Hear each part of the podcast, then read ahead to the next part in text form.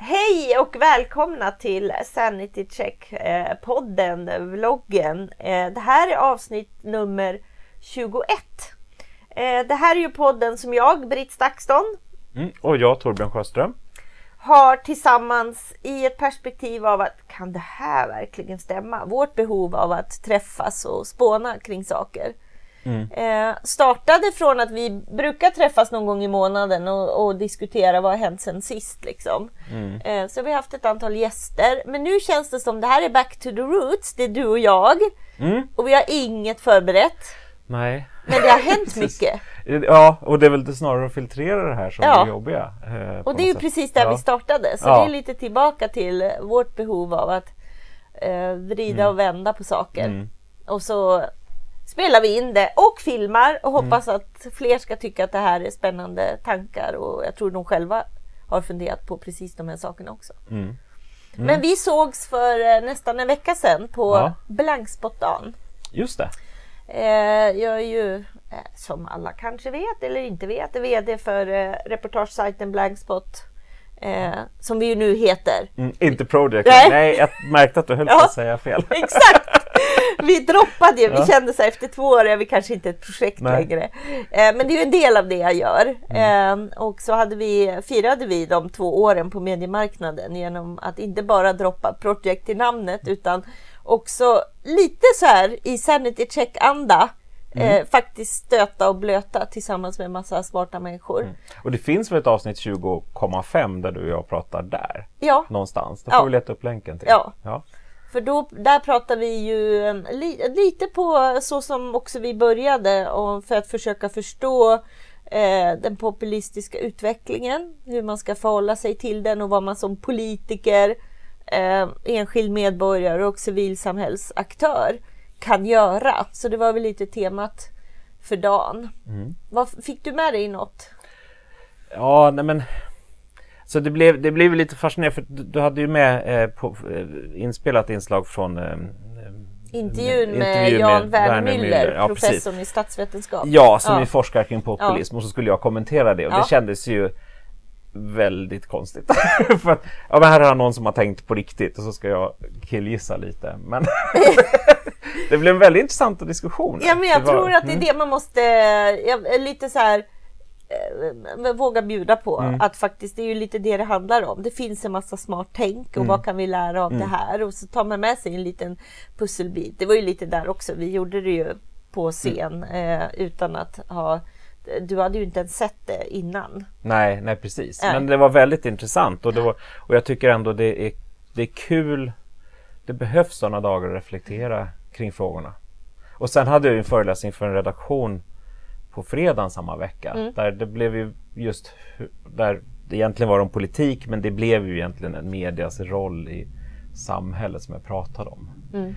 Och det är ju så, det blir ju allt viktigare att faktiskt man agerar inte i ett vakuum, och den här konsekvensneutraliteten, i och för sig inget ord jag använt på jättelänge, inser jag, är inte helt okomplicerad längre. Och det är ju då måste man ju börja tänka att det man gör har faktiskt effekter. Sen betyder det kanske inte att den man har hängt ut förlorar jobbet. Alltså, men jag tror det är det man tänker, konsekvensneutraliteten på något sätt. Ja, men vi måste ju ändå rapportera om det här. Men de här samhällsförändringarna vi ser just nu, som där budbäraren blir en del av verktyget. Och att det här å ena sidan och andra sidan kan funka väldigt dåligt i... vissa beskrivningar. Ja, men precis. Ja. För bara genom att ha ställt frågan har man faktiskt börjat lyfta tvivel. Och det där är ju ett väldigt effektivt sätt att... Ja, det jobbas väl aktivt utifrån det ryska sättet att underminera förståelsen för världen också. Att man vet inte vad man ska lita på längre. Och det krävs mycket mer av alla inblandade i det offentliga rummet.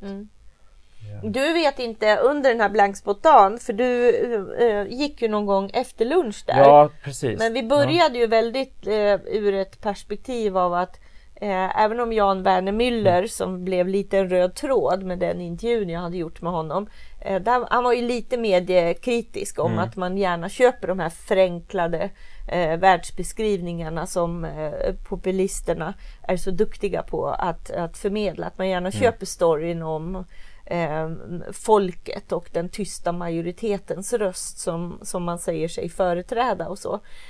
Så var ju den generella andan i rummet var ju väldigt mycket journalisthyllande. Mm. Vi inledde ju dagen med att entreprenörerna Sven Hagströmer och Jonas Nordlander berättade om varför de hade investerat i Blankspot till exempel. Som de för övrigt ju berättade var en usel investering, men en bra grej att göra. Och bra varför. Hjärtat och dåligt för plånboken, exakt. Tror jag. Och hur bra det är för världen med journalistik och viktigt. Och det fortsatte ju lite...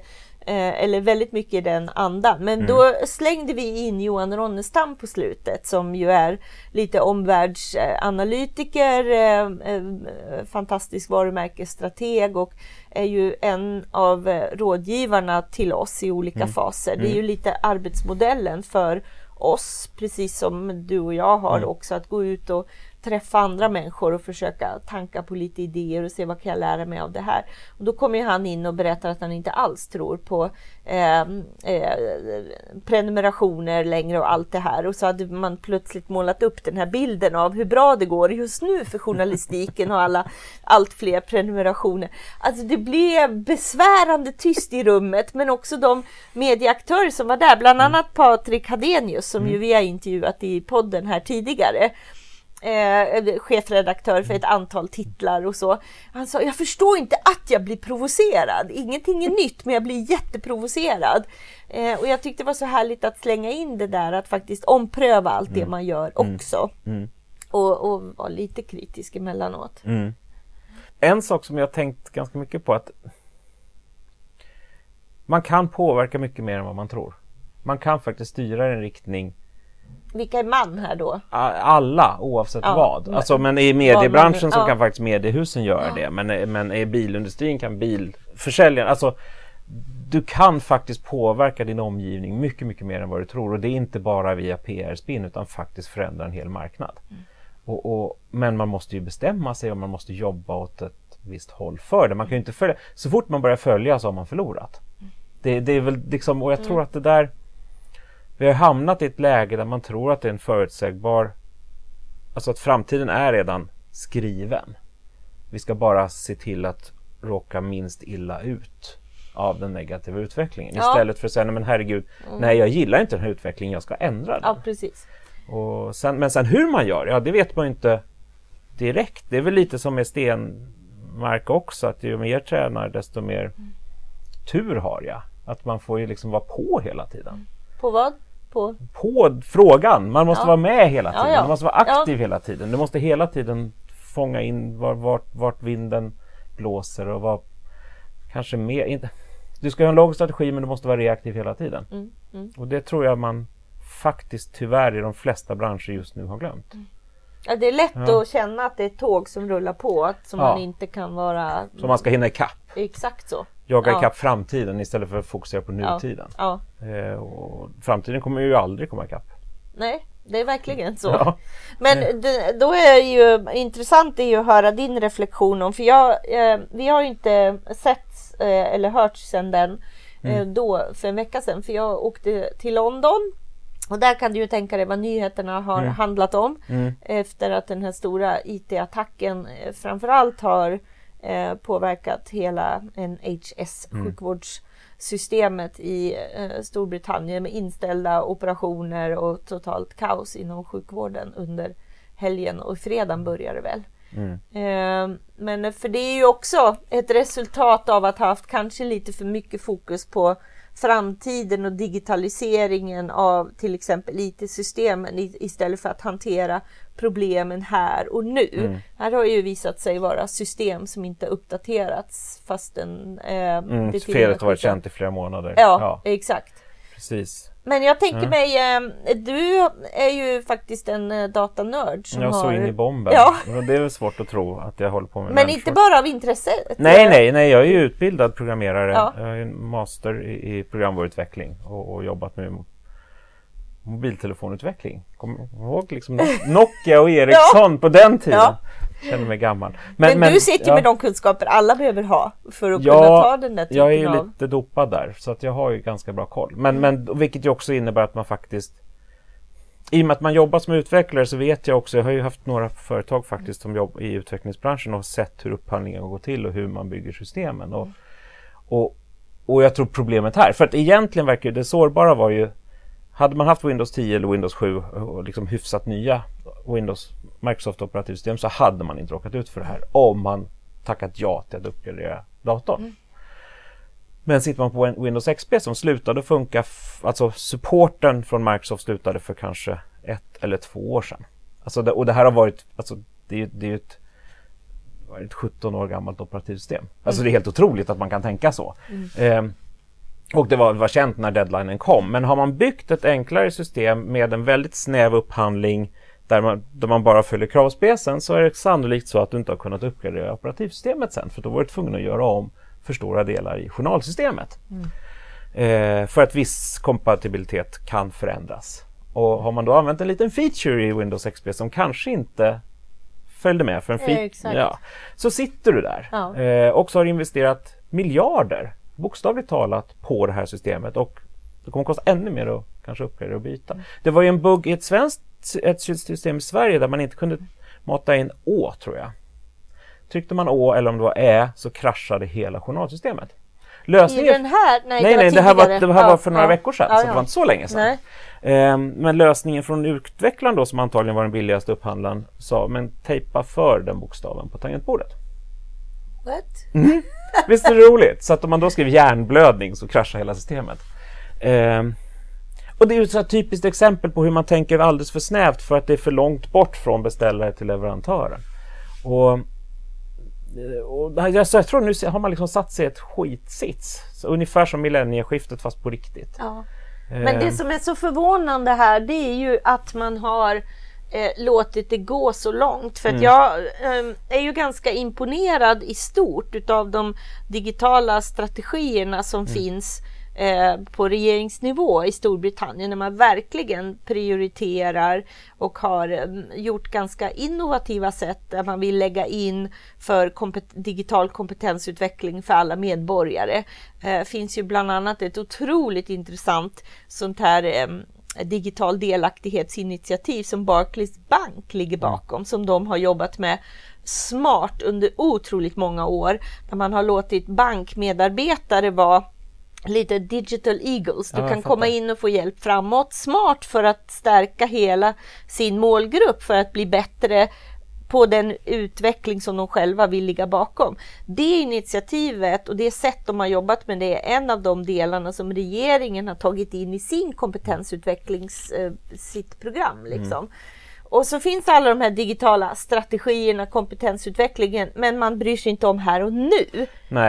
Nej, precis. Och man glömmer kanske inte att det går inte att jobba om man inte kan finna en patient i systemet. Nej. För då kan du inte göra det fysiska här, vilket är ju ganska, känns lite konstigt. För det är fortfarande inte robotar som utför operationerna, utan det är faktiskt människor hela vägen. Nej, men det är väl... Alltså i min förenklade värld, utan att ha några detaljer, så tror jag att vi har outsourcat för mycket. Alltså det är ju effektiviseringssamhället.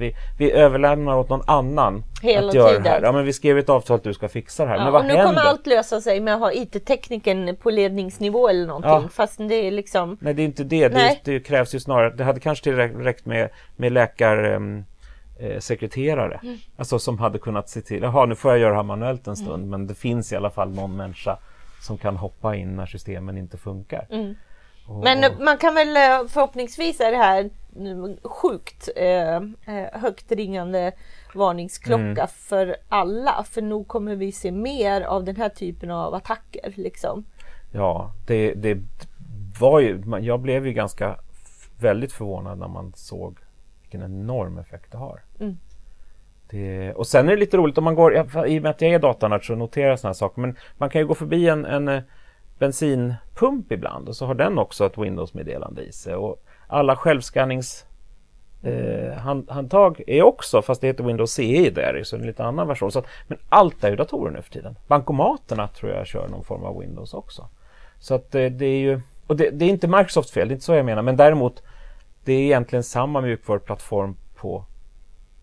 Jag tror Microsoft har 95% av världsmarknaden på operativsystem. Det är man tycker Google är stora. Ja, vi kommer se mer och mer sånt här. Attack mot alla system och även hela mot den amerikanska valrörelsen, när man har sett inflytandet som inte bara handlat om att gå in på Trump utan på oavsett aktör att gå in och söndra cyberattacker av olika skäl med olika syften. Liksom. Och franska valet också. Ja. Vi kommer ju få leva med det här och då är ju lite frågan, och här kommer ju nästa steg också i franska valet, och sannolikt var det så i amerikanska också, att hade man gjort det smart, att man hackar en databas eller en maildatabas i syfte att faktiskt påverka, så är det klart att man lägger in saker i det som blir komprometterande men som inte går att försvara sig mot eller för. Kalla motstånd idiot eller jävla... Alltså, man lägger in sådana saker. För att nej, det hade jag aldrig skrivit. Ja, men det står ju här. Ja, men... Ja, och där igen, apropå, utan att hamna i mediespåret igen, men det är ju där det är ju saker som står där som lirar mot en medielogik. Och när det väl är satt så är det satt. Ja. Då spelar det ingen roll om det var sant eller falskt. Och vissa saker går ju faktiskt att sabba en människa utan att det faktiskt finns bevis. Ja. Men jag tror ju att de här sakerna vore så mycket viktigare att diskutera än all den energi som läggs på fake news-grejen. Liksom. Liksom sociala mediers roll för att sprida fake-nyheter och så. För jag tror ju verkligen att dels är det det är lite barnsjukdomar. Facebook kommer strypa affärsmöjligheterna där. Vi blir smartare. Men vi borde ju lägga krut på att verkligen förstå vad du kan göra med den typen av kunskap som de här attackerna av olika form har med sig. Ja, exakt. Och även det här är någonting som i och med att jag är har funderat jättemycket på kring, liksom, det var ju när FRA-frågan kom in också. Nu har ju USA röstat ja till att internetoperatörerna faktiskt får använda all data som går genom deras sladdar i marknadsföringssyfte. Och ett marknadsföringssyfte är ju väldigt nära att faktiskt kunna övervaka också. Det var ju någon aktör i Sverige som använde Telias data att utpressa. Om man hade surfat på en porrsida eller vad det nu var, så hade de kunnat köpa ut den datan och sen skicka utpressningsbrev till användarna. Och det här är ju på riktigt, och det här var det var Telia i Sverige. Att bara genom att kunna använda det lilla marknadsföringshålet så kunde man faktiskt använda det till utpressning. Och det har man nästan glömt bort, för det var ju bara 2 år sedan. Men den här typen av liksom att den personliga integriteten är inte så viktig längre. Och att vi förstår inte hur mycket man faktiskt kan råka ut för om man slarvar lite med det här. Men sen eftersom okunskapen är så stor, så att alla sådana här rörelser och attacker och även sen terrorattack som orsakar fysisk skada och liksom leder ju till att det öppnas för en beredskap för ta så mycket data som möjligt. Ja men vilket gör att det kan bli tvärtom. Ja. För här var det ett NSA-verktyg som användes. Så att man rodde den här liksom för att stoppa terrorismen var det som nu användes kanske av någon hacker som råkade gå lite för bra. För att jag tror inte, om det är en finnig tonåring som sitter någonstans och gjorde det här, så är han nog så rädd nu så att han tror nog att han kommer att bli mördad. Alltså jag tror, nu är det ju liksom terrornivå på det här. Men i och med att de här virusen sprider sig oftast genom delning, så kan det, om en har fått det så är ju syftet att de ska sprida sig till fler. Men jag tror inte människan, om det inte är en riktad terrorattack från början, så var nog avsändaren inte riktigt... Nej, det blev lite för bra.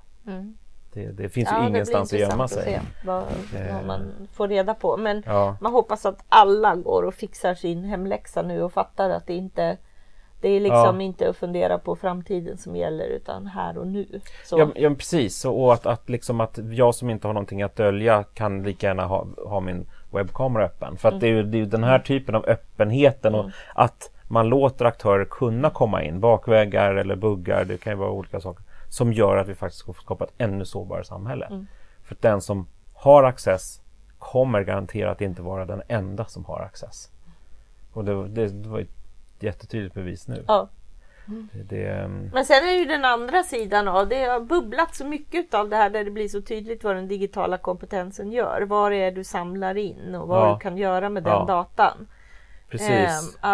Allt snack om big data och Och det får ju de flesta lite drömst i blicken om man är marknadsförare eller ett mediehus eller konkurrenter till oss, så får något lite drömt i blicken så här, big data kan lösa allt. Där man för det första inte förstår att det finns ingenting som är...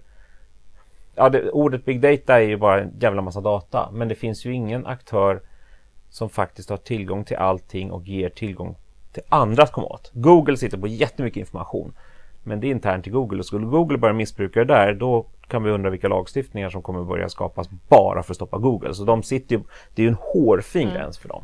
Facebook likadant.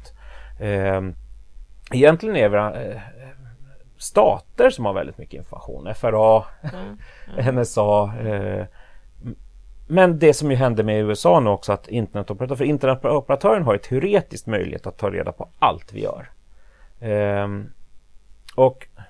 Men det finns inte en big data-mål där man kan få fram all information. Utan det här är ju otroligt spritt. Ja, men exakt. Så att om man skulle vara... som ett privat företag eller ett undersökningsföretag eller vad som helst, så har man ju inte tillgång till all den här datan.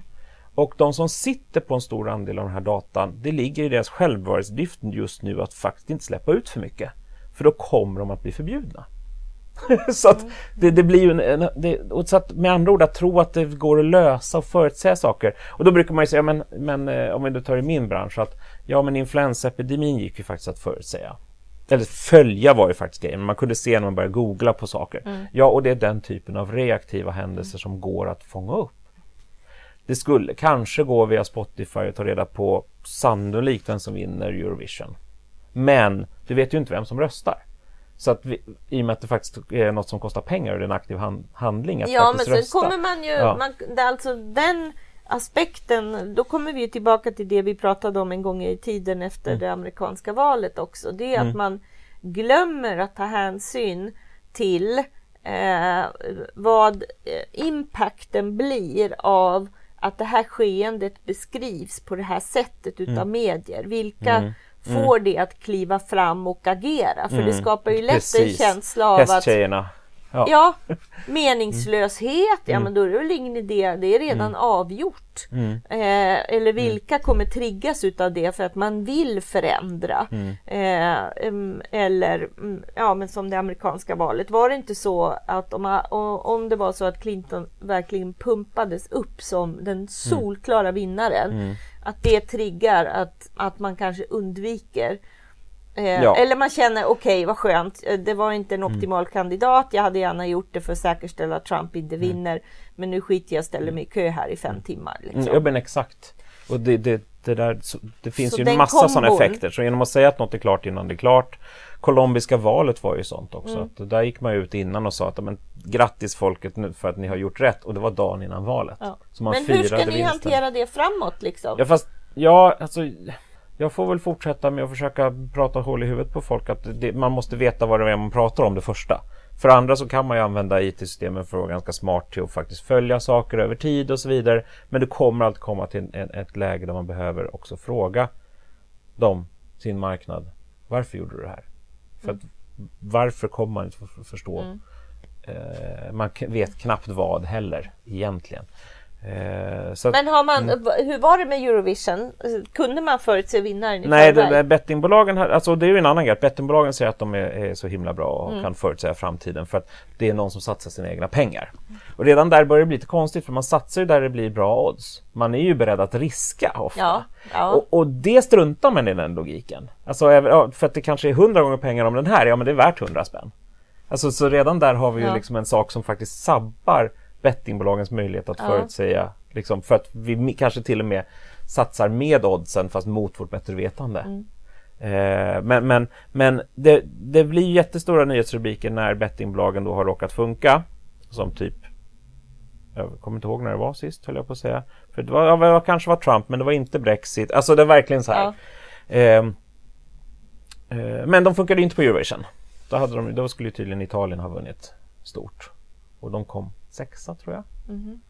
Så det var ju ändå, visar lite mer också att det är men inte... jag tror att det är väl en jättefarlig mix i valcocktailen att hålla på och prata om att det går att Ja, ja. Men, och till och med kommentatorerna i Eurovision så pratar de om det här, oddsen i det här, så det här ser ut som... Så man skapar någon form av bild att man redan vet vad som är klart. Liksom, och det, men varför, inte, ja, varför det så? Jag fattar inte heller. Här har vi favoriten. Här, ja. Så alltså, det är jätteviktigt tydligen. Det, vilket men kommer, det kommer bli mer så under valet. Det gör den ju mörkare. Ja, ja. Jo, och då kommer det ju vara vårt fel också. Att, i och med att vi kommer med väljarbarometrar kommer det också påverka såklart. Alltså i hur man beskriver det här. Och så ständiga partiledardebatter och så mätningar och så försöker man driva det framåt. Jo, i och med att politiker jobbar via media för att nå sina väljare så är det ju de verktygen man kommer att använda. Och egentligen blir väljarna vill ju ha ett högt förtroende för den som ska leda också, så att det ska vara en bra idé som ska genomföras. Men det är ju lätt att de två parametrarna faktiskt försvinner när man bara mäter utifrån aktivisternas omedelbara reaktioner. Och jag undrar hur man skulle göra för att det ska bli liksom, det känns ju också att de här partiledardebatterna och mätningen efter det inte heller funkar bra. Liksom, det ger... Nej, alltså det ger ju... Alltså det finns ju ett värde, kanske inte alltså att göra en undersökning om vem som vann debatten, den är ju ganska... icke-sägande, ja. Och det kan ju ledarskribenten ändå säga vad de tycker efteråt. Men väljarbarometrar som sådant blir ju viktigt för att se vem, alltså hur ligger man till överhuvudtaget, förstår väljarna vad jag egentligen vill förmedla.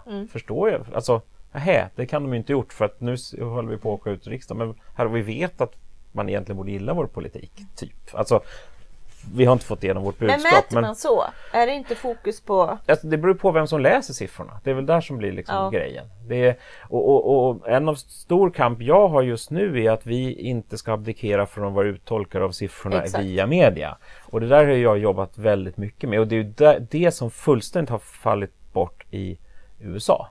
För där tog man godtyckliga siffror och sen var det en journalistisk expert som kommenterade... Säkert duktigt från sitt perspektiv, men det blir fortfarande att bara man kan bara okulärt besiktiga siffrorna och sen så fyller man på med sin egna erfarenhet. För man kan inte gå på djupet. Och det går ju inte heller i en poll och polls till exempel, utan vi sitter på så otroligt mycket mer information som försvinner om man inte tror att vi är experter och uttolkare av våra egna undersökningar.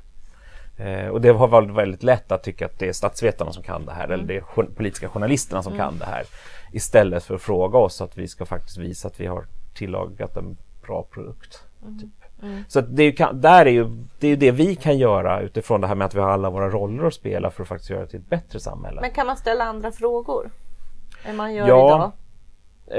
Nej, det tror jag inte. Alltså, nej, inte för det här. Det här är ju mer... Alltså väljarbarometern är poängställningen i en fotbollsmatch. Den är ganska bra att veta. Typ. Så man, för att det påverkar. Ligger man långt under så agerar man ju på annat sätt än om man är potentiell segrare. Men bara för att man leder med 3-0 i halvlek så betyder ju inte att man på automatik har vunnit. Liksom. Så att det gäller ju liksom att förstå hur det går till. Men det gäller ju också att för oss att förmedla komplexiteten i det här som ligger bakom. Ja, för att för er är det ju bra ju fler undersökningar man köper. Ja, fast det är inte dåliga undersökningar, det blir vi inte glada av alls. För då sjunker betalningsviljan, då sjunker egentligen förståelsen för allmänhet. Egentligen jobbar vi ju med en form av liksom kollektiv grupppsykologi. Att förstå orsak och verkan. En stark partiledare drar upp partiet. Men det hjälper inte om man har ett jättedåligt partiprogram hela vägen. Alltså det finns ju de här... Och att kunna visa på de här sambanden måste vi jobba mycket hårdare med. Det här är inte bara tjoff, en trea. Nej. Klart, och sen så går vi hem. Så att vi har en jätteutmaning. Det där är ju intressant att fundera på då, om vad blir er roll? För om det blir så att undersökningarna plockas upp och används på ett sätt av medier, så kommer det alltid finnas en backstory. Precis, vilket gör att vi jobbar mycket hårdare med att faktiskt inte lämna det vind för våg. Fast det är nog bara vi på Novus och jag som gör det. Men det var för att det blir så påtagligt om inte vi kan ta ansvar för, eller rätt så här, om inte vi visar en korrekt bild av vår verkliga produkt i det offentliga rummet. Så kommer de siffrorna missbrukas? Ja, de kommer missbrukas, men det kommer också vara så att man inte tror att vi levererar något annat än en ganska dum produkt. Ja. Så det finns ju en win-win egentligen. Både en demokratiskt perspektiv där vi faktiskt kan hjälpa till och förklara vad som verkligen händer. Men sen också det här med att vi faktiskt kan påverka vår framtid som marknad. Man har ju dömt ut undersökningsbranschen av samma big data kommer ta över ditten och datten för att siffror kan man få överallt. Men det är ju egentligen inte siffror vi levererar. Siffror är en del i att kunna förklara varför. Det, man kan se om temperaturen förändras, men vi kan ju också förklara varför temperaturen förändras. Och det går ju också kanske att göra någonting åt, om man nu inte vill att den ska förändras, hur gör man då för att motverka en effekt? Så att det blir en väldigt stor fråga och det blir väldigt nördigt för oss, men det blir också väldigt viktigt att göra det rätt. För gör vi det fel då blir det ju mer, har ni en ny siffra? Och så sa man i och för sig på redaktionen när jag kom och skulle köra en dragning för hela redaktionen i fredags. Kommer du visa några nya siffror? Nej, det tänker jag inte göra. Och så blev det en helt annan typ av berättelse. Och jag tror att det uppskattades väldigt mycket, men de var nog inte alls beredda på att det var det. För att bilden är, här kommer sifferleverantören. Så att, jag tycker att allt det här hänger ihop på något sätt. Det som vi började prata med olika cyberattacker. Jag bara ser de här ettorna, nollorna framför mig. Och jag tycker det blir så tydligt när jag hör dig prata om att det finns inte en bransch som inte påverkas så i grunden. Det finns en nivå på en digital läs- och skrivförståelse som jag känner mig lite stressad inför. För man behöver. Det måste vara en väldigt trygghet i att jobba med det du gör och ha den programmeringsbakgrunden faktiskt. För då kan man veta vad man kan välja bort, det är ju det. Ja, men det är sant. För att jag har inte programmerat en rad på 10 år. Men visst, jag vet ju hur det funkar under till. Och det är väl kanske en trygghet. Men för då är alltid för att kunna vara för att kunna möta användarbehoven och så ta in utvecklingsperspektivet, så bör man förstå varandra. Exakt, och där krockar det ju väldigt ofta. Och det är då det blir att hela IT-system i England kraschar faktiskt. Men herregud, de borde väl fatta att de skulle uppgradera. Men den i mottagaren, för att det inte finns en ambassad eller någon form av uttolkare av datornördspråket hos kund på kundsidan, så missar man de mest uppenbara sakerna. Så att visst, det. Men då gäller det att hitta den nya sortens IT-nördar som faktiskt inte är bara programmerare. Ja, eller att man ser till att i nyckelpositioner att du förstår båda världarna. Men det känns som att i den senaste halvåret så är det så mycket som har simmat upp till ytan som börjar visa konsekvenserna av att man inte haft tydligare digitaliseringsstrategier och så, upplever jag. Och att det har en sån otrolig allvarlig påverkan på demokratibygget. Men det är sant. Det är sant. Och det är väl även där att man heller inte riktigt, man tänker SAP måste ha världens bästa säljare till exempel. Det har jag aldrig hört om ett SAP som ett projekt som har varit i tid, men de tjänar miljarder. Fruktansvärt jättestora, typ Comhems hela kundtjänst och logistiksystem integreras i en enda stort flöde, och sen helt plötsligt slutar det med att alla får vänta 5 minuter extra på varje kundorder. Och börjar man räkna det att de tar 1 miljon sådana om året, så blir det 5 miljoner minuter extra som kostar för att användaren helt plötsligt behöver lägga den tiden för att systemet är feldesignat. Och den här förståelsen däremellan faller oftast rakt igenom. Även polisens system har ju hamnat sådana uppenbara missar, där man inser att polisen kan knappt använda systemen utan det hade gått bättre med papper och penna och postgången. Men det är väl just den här digitaliseringen, att faktiskt kopplingen, vilket är ju helt absurt, men kopplingen mellan människa och dator som faktiskt glöms bort mycket mer. Med de orden kanske vi ska avsluta och förmedla en bild av att ettorna och nollorna surrar överallt och har en massa impact på helt nya sätt. Förstå de som kommer efter månaders av väntan och skulle opereras och inte får det på grund av det här. Eller idéerna om, eller det vi vet hur det faktiskt har skett så otroligt allvarlig påverkan på under valprocesser. Det är mycket nu. Det är väldigt mycket nu. Det är inte bara Reuters Twitterkonto som blir hackat. Nej. För det har ju också sådana effekter som det faktiskt blir. Det var väl några år sedan det hände, tror jag. Så att, ja. Ja. Ja, men vi får nörda ner oss mer nästa vecka. Ja, och vi säger tack och hej. Mm. Tack. Vi ses nästa vecka. Se till att prenumerera på Sanity Check-podden. Ja. Och likea och dela. Och... Precis. Ja. Allt digitalt. Ja. Hej, hej. Mm, tack.